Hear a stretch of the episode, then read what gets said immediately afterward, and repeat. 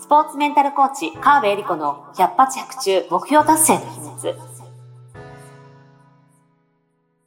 この番組はオリンピック選手のメンタルコーチ川辺恵理子がスポーツだけではなくビジネスにも教育にも共通するメンタルの整え方についてあなたからの質問にお答えしながらお届けする番組です。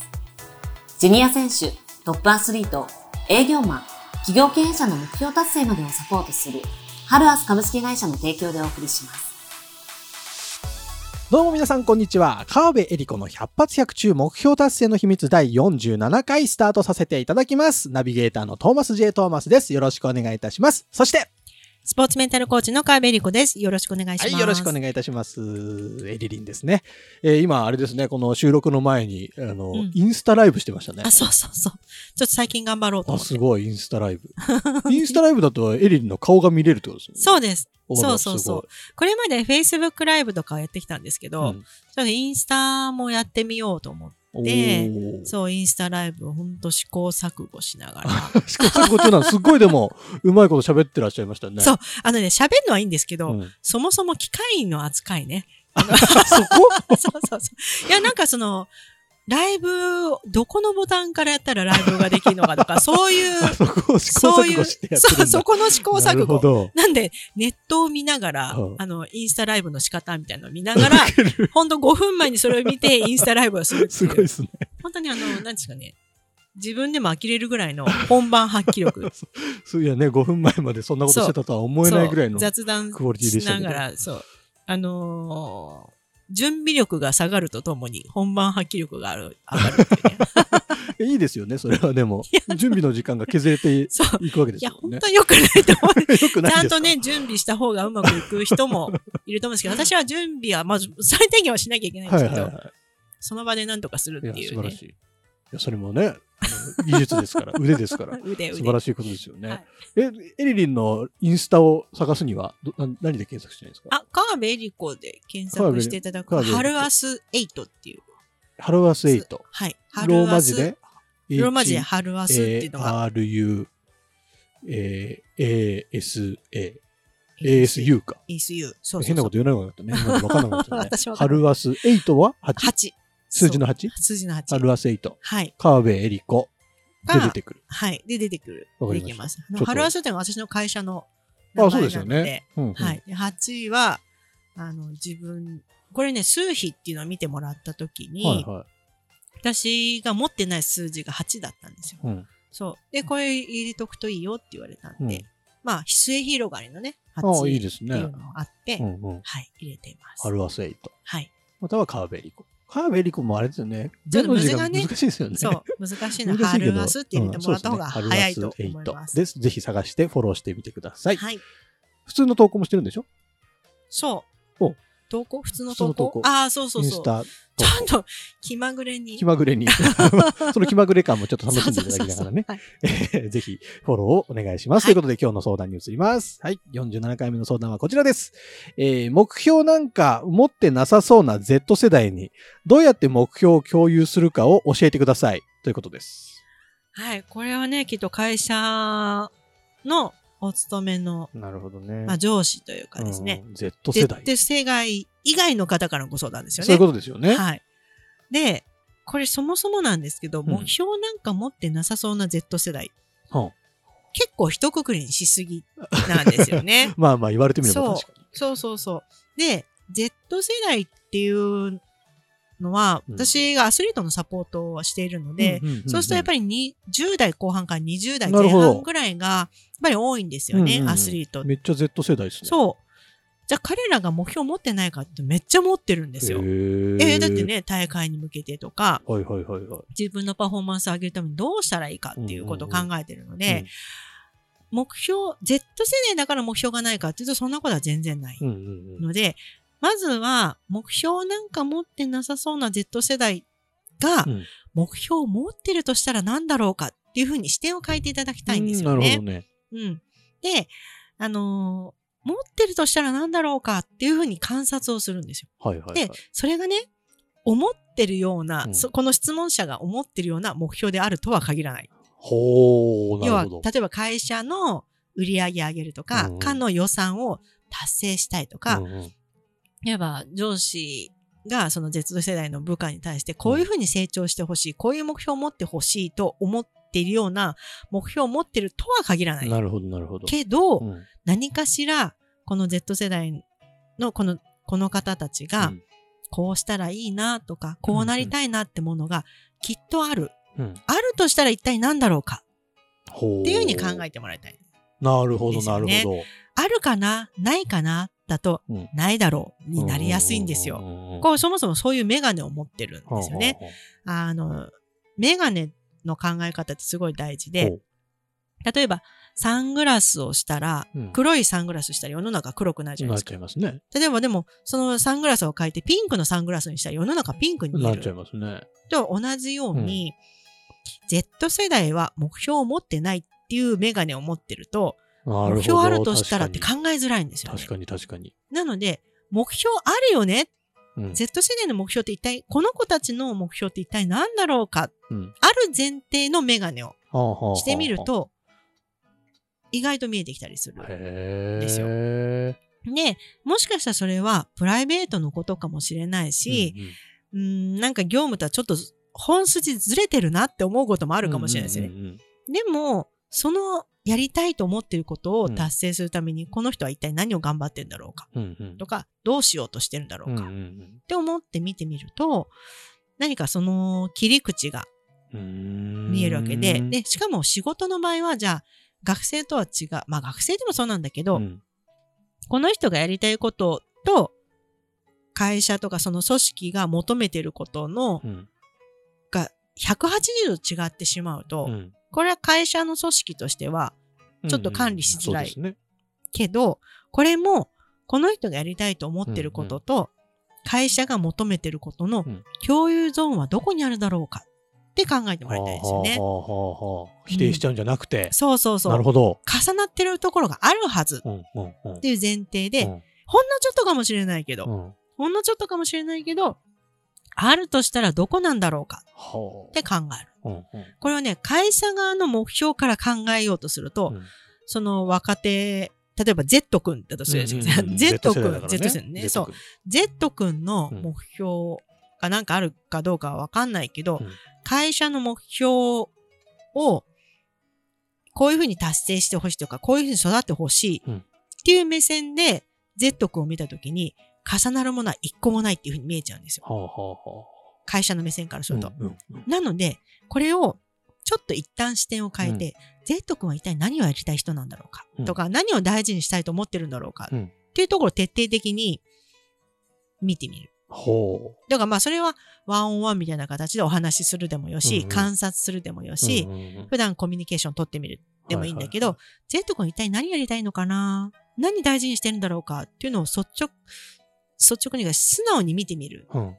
一旦役職を脇に置いて、そうすると Z 君はなんかこんな風にキャリアを築きたいと思ってるのかとか、こんなこと大事にしてるのかっていうのが見えてきたら、それは一体会社の目標とどこが重なってんだろうかっていう風に考えるんですね。会社主導で考えなくて Z 君主導で重なってる視点を考えていく。すごい。と、例えば Z 君はもしかしたらいずれ独立して、起業家になりたいと思ってるかもしれない。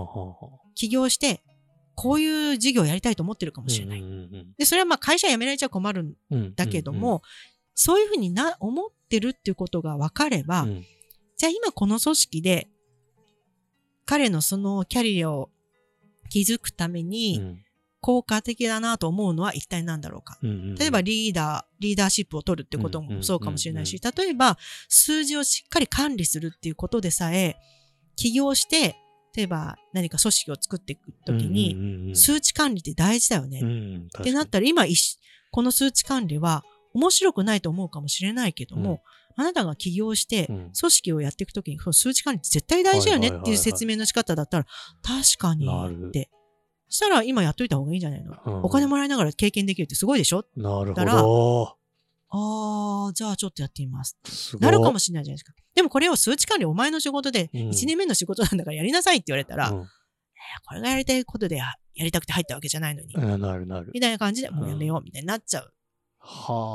から、これは本当に一旦その相手の話を聞きすぎると怖いって思うかもしれないけど、うんうん、相手の話をしっかり聞いて、うん、あ、この人はこれがやりたいんだとか、これを大事にしたいんだってことが分かってからのアプローチの方が、もっとより的確にその人がやりたいことをここにあるんだよってことを提示できるんですよ。うんうんうんうん、で、そしたら起業したいって言ってた人が、うん、その数値管理の、なんかそういうデータ管理の面白さに気づいて、はいはい、うん、あ、この会社でこういうことがやりたいって出てきたりするんですよね。なるほど。そう。そしたらこの組織でちょっと頑張っていこうみたいになったりするじゃないですか。うんうんうんうん、そっちの方がはるかに健全なんですよね。確かに。いや、めちゃめちゃすごいですね、これ。なんかちょっと一段上に上がれるテクニックかもしれない。メガネを変える。そうそうそう。だからメガネを、だから、そもそも Z 世代だってみんないっぱい考えてる。し、目標もある。ただ目標の提示の仕方がわかんないとか、表現の仕方がわかんないとか、うんうん、目標なんてなくてもいいよねって思ってる、うん、表面上、うんうんうん、でもそれはあくまでも表面上の問題であって、大事にしたいこととか、これやったら楽しいよねってことはきっとある。ほう。きっとあるから、それは何だろうかって探してもらいたい。すごい。すごい回答だと思います。そのそういう、本当はこういうのが欲しいんだよねってきっとあるっていうメガネをかけてるんですよね。そうそうそうそう。そう。はあ。言葉遣いももうそこからして違うんですよ。なるほど。あるのかな？ないのかな？だとないっていう思ってるから、うん、そういうバイアスっていうんですよ。ない方にかかっちゃうんですよ。なるほど。ある。あるとしたら、なんだろうっていう風に見てもらいたい。なんでしょうね。この Z 世代っていう言い方が、なんか全然僕らとかけ離れた奴らみたいなイメージをなんか持ち合いがちですよね。そうそうそうそう。で、変なメガネかけて多分見てたんでしょうね、これまで。うん、そう、だからそれもコミュニケーションが少ないとか、なるほどね、でも多分ですね、Z 世代って表現をしてるからあれだけど、うん、新人類とかさ、うんうんうん、なんかほら、いろんな表現あるじゃないですか。はいはいはいはい、で、歴代若者はわからないっていう表現をされてる、うんね、わけじゃないですか、うんうん。それってなんか昔の、なんだっけ忘れちゃったけど、うん、現地物語じゃないけど、うん、そういう古典の中にもそういう話があったりするんですよ。今の若者はわからないみたいな。いつの時代も若者はわからないんですよ。なるほどね。で、わからないんだったら話聞いてみようよって、そういう素晴らしいことなんです。素晴らしい。話聞いてみましょう。そう。ある前提で。へー。さすがっすね。ありがとうございます。さすがです。普段やっぱりそういう Z 世代っていう若者たちと触れ合うこともすごく多いわけですよね。うん、そう。だから Z 世代って思ってないので、うんうんうん、だって今、例えば今大学のボート部のサポートしてますけど、うん、ね、18歳から20代。うんうんうん、なんなら娘、息子みたいな。確かに、ね。そういう感じ。だし、うん、うちの娘たちも、まあ、絶対 Z 世代の下っていうんですかね、になると思うんですけど、うん、まあでもね、面白いし教えてもらうこともいっぱいあるし、なら情報収集力めちゃめちゃありますからね。まあそりゃそうでしょうね。ネットとか駆使して、うんうんうん、そんなことも知ってるんだみたいな、私全然知らなかったわっていうのもいっぱいあるので、うん、教えてもらったら楽しいんですよね。へー、すごい。うん。だけどこっちが知ってることもたくさんあるから。そうですよね。そう。だからあんまりどっちが上とか下とかじゃなくて、うんうん、そうなんだ、すごいねって言ってると、向こうは楽しくなってどんどん教えてくれるんで、うんうんうん、そうすると向こうの考え方も見えてきたりするんですよね。なるほどね。うん、なんか大人のこっち側が、おじさん、おばさんたちが、ちょっと気遣いすぎちゃってたりとか、なんかこう、なんかね、Z 世代って一つくくってしまってること、うんもうなんかいろいろあれかもしれない。もっとフランクに関わっていったらいいのかもしれないですね。そう。あと大事なのは一人一人違うっていう。ああ。私たちも違うじゃないですか。違う違う。ね、氷河期世代なんですよ。あるんだそういう名前が。氷河期世代ってわかんないけど、第二次ベビーブームの人たち。私、うんうん。そうなんですよ。でも全員違うじゃないですか。うん、そりゃそうだ。ね。Z 世代も一緒なんですよ。Z 世代一応国にされてるけど、一人一人全員違うので、うん、本当に一人一人違うと思って、中には本当に目標全くも持ててないとか、うんうんうん、ちょっと勇気くじきに合ってるというか、うんうん、傷ついちゃってる人もいるかもしれないし、ガンガン目標達成に向かってきますみたいな人もいるわけですよ。でもそれは Z 世代かどうかに関わらず、いろんな人がいて、その人の中でも今年と来年は違うし、なんなら1月と2月と3月で、うん全然違ってくる、うんうん、ので今この人はどういう状態なのかっていうのをフラットに見れるようになるといいですね。いいですね。なんかすごい気づきの多い回になった気がします。個人的には。あ、よかったです。はい、素晴らしい。ありがとうございます。ありがとうございます。ぜひリスナーの皆様もですね、まあ今日の回答を聞いて、まあこうちょっと年齢差のある部下がいたりとか、上司がいたりとか、なんかそれぞれの悩みなんか思いついたものもきっとあると思うんですよね。それはぜひこの番組の概要欄に川辺理子さんの LINE 公式アカウントができましたので、LINE 公式アカウントに登録してもらって、そこからですね、番組に相談をポチッと押していただけたら、リリンが全部答えてくれますので、はい、こんなお得なことはないですからね。ないですよ。ぜひぜひ、ご相談お待ちしております。そして今 LINE 公式アカウントに登録すると、ちょっとプレゼントもあるということで。はい。ね、あれいいですよね。モチベーション、タイプ別モチベーションスイッチ診断っていうね。はい。とっても、モチベーション落ちた時に、イエス、ノーで答えていくとですね、自分に合ったモチベーションの上げ方みたいなのが、こう、バンと出てくるんですよ。タイプ別で。ね。あれ面白い。はい。ありがとうございます。ぜひみんなやってほしいです。ね。皆さんに。何回やってもいいので、何回やってもいいっていうか、その時々で答えが変わるので、はい。ちょっといろいろ試してもらいたいなと思います。試してもらいたいですね。それも LINE 公式アカウントに登録するとできますので、うん、ぜひ概要欄のリンクからですね、入っていただいて、友達追加するを押していただければ嬉しいです。はい。はい。よろしくお願いします。ということで、川辺理子の100発100中目標達成の秘密第47回、こちらで締めさせていただきます。ありがとうございました。ありがとうございました。今週も最後までお付き合いありがとうございました。あなたの毎日に少しでもお役に立ちますように。来週の配信も楽しみにしていてくださいね。この番組は、提供、ハルアス株式会社、プロデュース、tmsk.jp、ナレーション、土井真由美がお送りいたしました。